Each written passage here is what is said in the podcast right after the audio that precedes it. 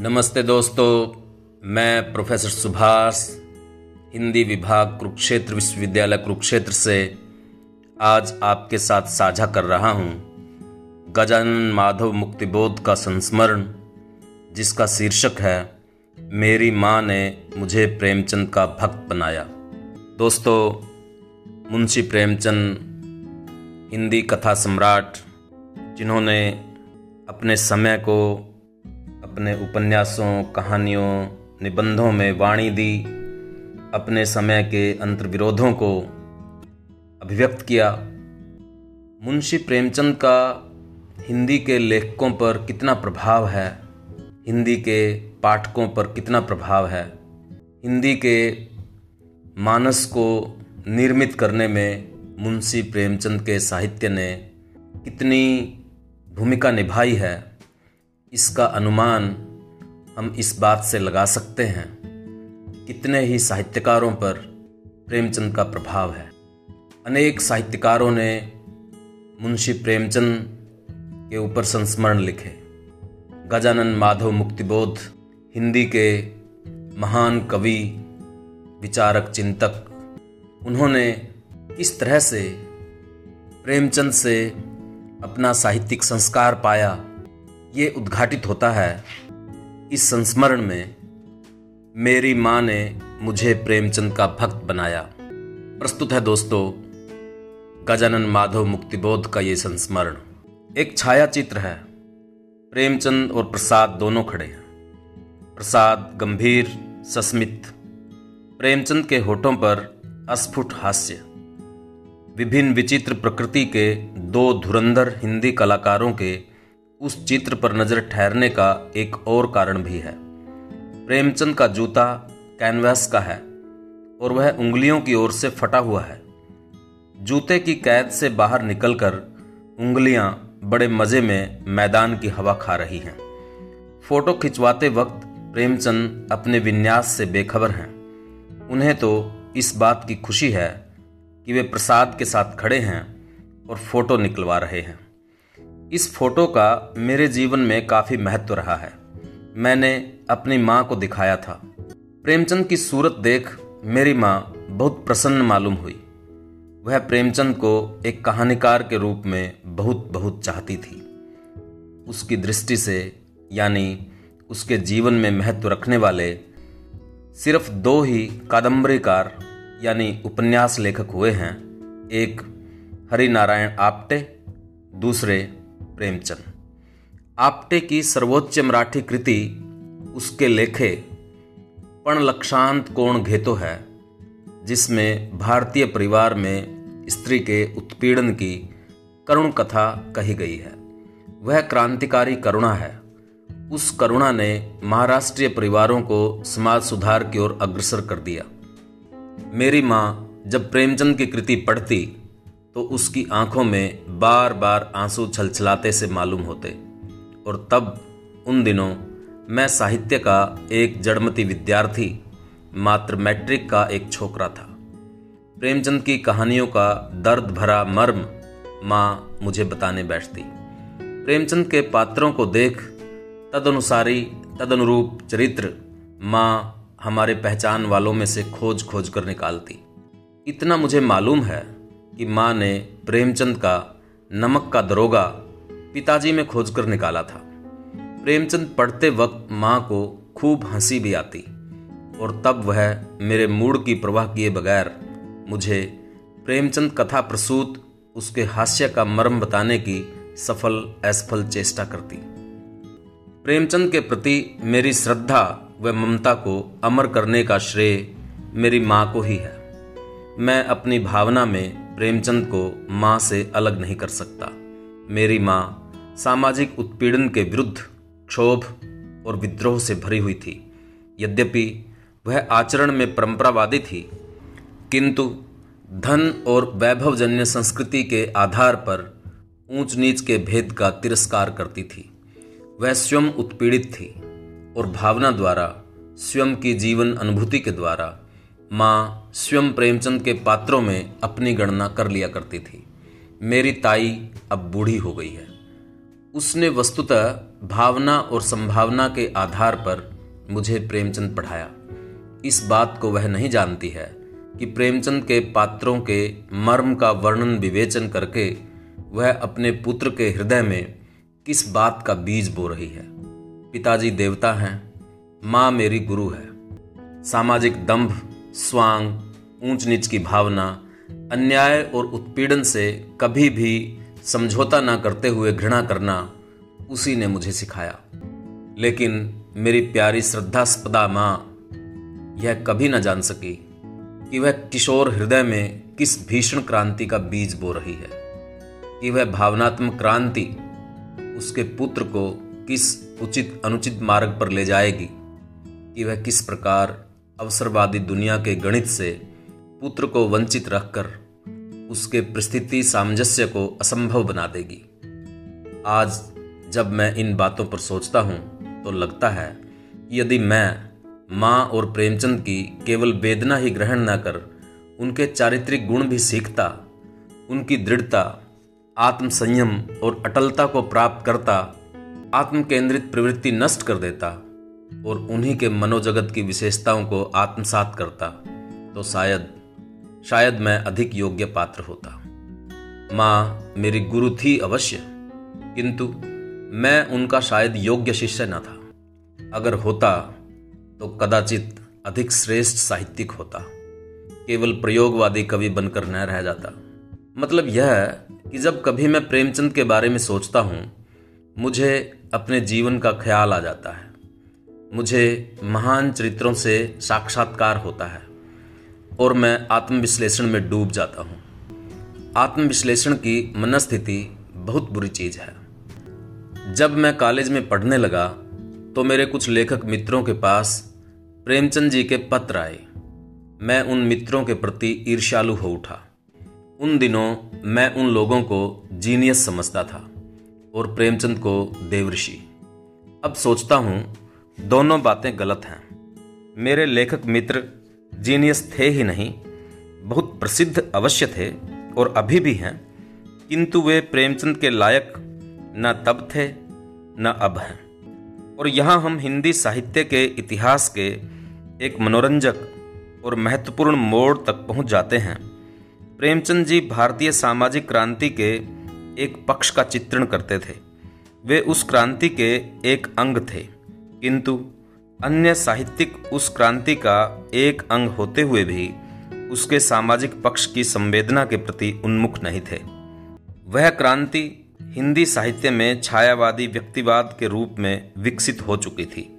जिस फोटो का मैंने शुरू में जिक्र किया उसमें के प्रसाद जी इस व्यक्तिवादी भावधारा के प्रमुख प्रवर्तक थे। यह व्यक्तिवाद एक वेदना के रूप में सामाजिक गर्भितार्थों को लिए हुए भी प्रत्यक्षतः किसी प्रत्यक्ष सामाजिक लक्ष्य से प्रेरित नहीं था। जैनेन्द्र में तो फिर भी मुक्तिकामी सामाजिक ध्वन्यर्थ थे, किंतु आगे चलकर अज्ञेय में वे भी लुप्त हो गए। कहने का तात्पर्य यह है कि प्रेमचंद उत्थानशील भारतीय सामाजिक क्रांति के प्रथम और अंतिम महान कलाकार थे। प्रेमचंद की भावधारा वस्तुतः अग्रसर होती रही, किंतु उसके शक्तिशाली आविर्भाव के रूप में कोई लेखक सामने नहीं आया। यह संभव भी नहीं था, क्योंकि इस क्रांति का नेतृत्व पढ़े लिखे मध्यम वर्ग के हाथ में था और वह शहरों में रहता था। बाद में वह वर्ग अधिक आत्मकेंद्रित और अधिक बुद्धिछंदी हो गया तथा उसने काव्य में प्रयोगवाद को जन्म दिया। किंतु क्या यह वर्ग कम उत्पीड़ित है? आज तो सामाजिक विषमताएं और भी बढ़ गई हैं। प्रेमचंद का महत्व पहले से भी अधिक बढ़ गया है।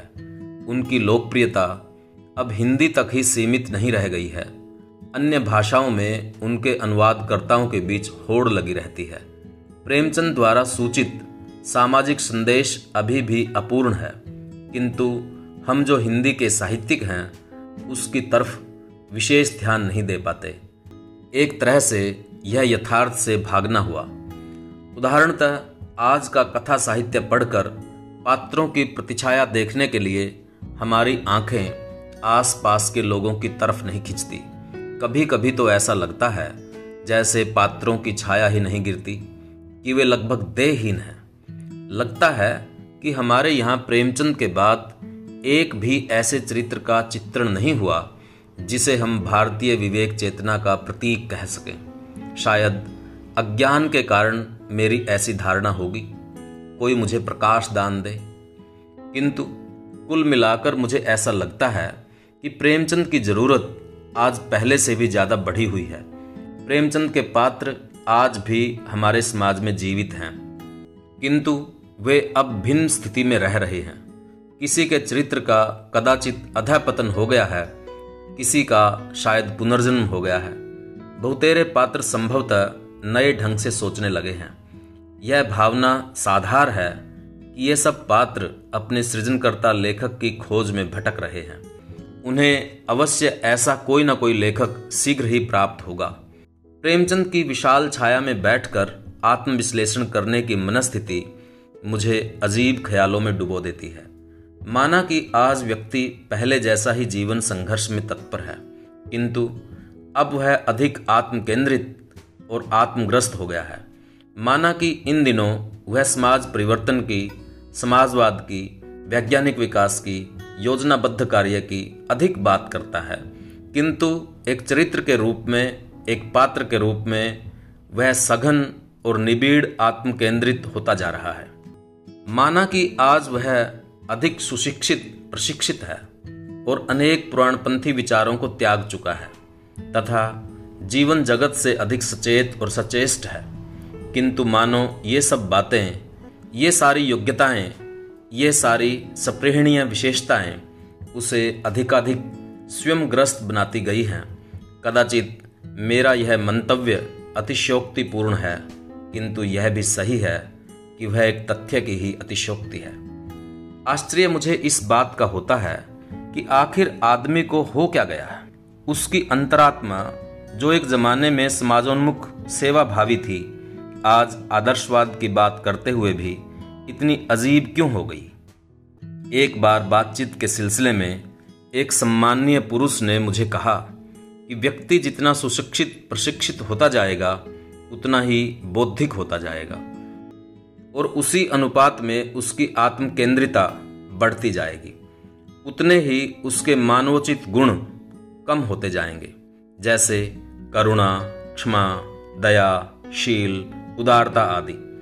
मेरे ख्याल से उसने तो कहा है, गलत है, किंतु यह मैं निश्चय नहीं कर पाता कि उसका मंतव्य निराधार है। शायद मैं गलती कर रहा हूँगा। जीवन के सिर्फ एक पक्ष को आकलित कर मैं इस निराशात्मक मंतव्य की ओर आकर्षित हूँ, किंतु कभी कभी निराशा भी आवश्यक होती है। विशेषकर प्रेमचंद की छाया में बैठ आज के अपने आसपास के जीवन के दृश्य देख वह कुछ तो स्वाभाविक ही है। सारांश यह है कि प्रेमचंद जी का कथा साहित्य पढ़कर आज हम एक उदार और उदात्त नैतिकता की तलाश करने लगते हैं।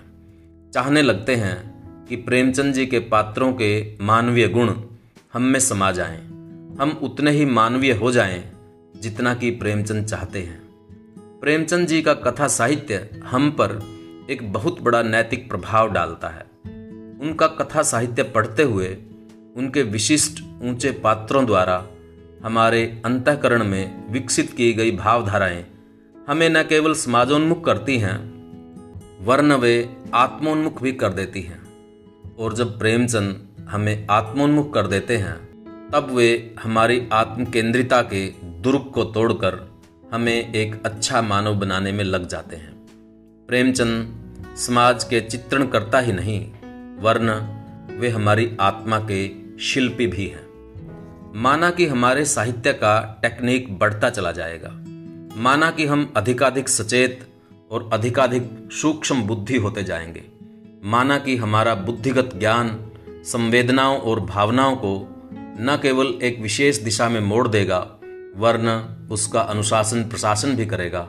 किंतु क्या यह सच नहीं है कि माननीय सत्यों और तथ्यों को देखने की सहज भोली और निर्मल दृष्टि, हृदय का सहज सुकुमार आदर्शवाद, दिल को भीतर से हिला देने वाली कर्तव्योन्मुख प्रेरणा, भी हमारे लिए उतनी ही कठिन और दुष्प्राप्त होती जाएगी। ओह काश हम भी भोली कली से खिल सकते, प्राय दुख में रोकर उसे दूर करने की भोली सक्रियता पा सकते। शायद मैं विशेष मनस्थिति में ही यह सब कह रहा हूँ, फिर भी मेरी यह कहने की इच्छा होती है कि समाज का विकास अनिवार्यतः मानवोचित नैतिक हार्दिक विकास के साथ चलता जाता है, यह आवश्यक नहीं है। सभ्यता का विकास नैतिक विकास भी करता है, यह जरूरी नहीं है। यह समस्या प्रस्तुत लेख के विषय से संबंधित होते हुए भी उसके बाहर है। मैं केवल इतना ही कहना चाहूँगा कि प्रेमचंद का कथा साहित्य पढ़कर हमारे मन पर जो प्रभाव होते हैं वे धीरे धीरे हमारी चिंतना को इस सभ्यता समस्या तक ले आते हैं। क्या यह हमें प्रेमचंद की ही देन नहीं है? दोस्तों, ये था मुक्तिबोध का लेख, जिसमें उन्होंने प्रेमचंद के प्रभावों को कितनी खूबसूरती के साथ उद्घाटित किया है। उनकी देन को, अपने समय के लेखक उनसे क्या सीख सकते हैं, कैसे प्रेमचंद से जुड़कर वे साहित्यिक यथार्थ दृष्टि ग्रहण कर सकते हैं, किस तरह मानवीय आत्मा का परिष्कार कर सकते हैं। प्रेमचंद बाहरी जगत को और हमारे आंतरिक जगत को कैसे प्रभावित करते हैं, बहुत ही खूबसूरत तरीके से मुक्तिबोध ने अपने विचार इस विषय पर प्रस्तुत किए। उम्मीद है दोस्तों आपको ये लेख पसंद आया होगा। आप इसे आगे बढ़ाइए। मिलते हैं किसी और लेख के साथ, तब तक के लिए धन्यवाद।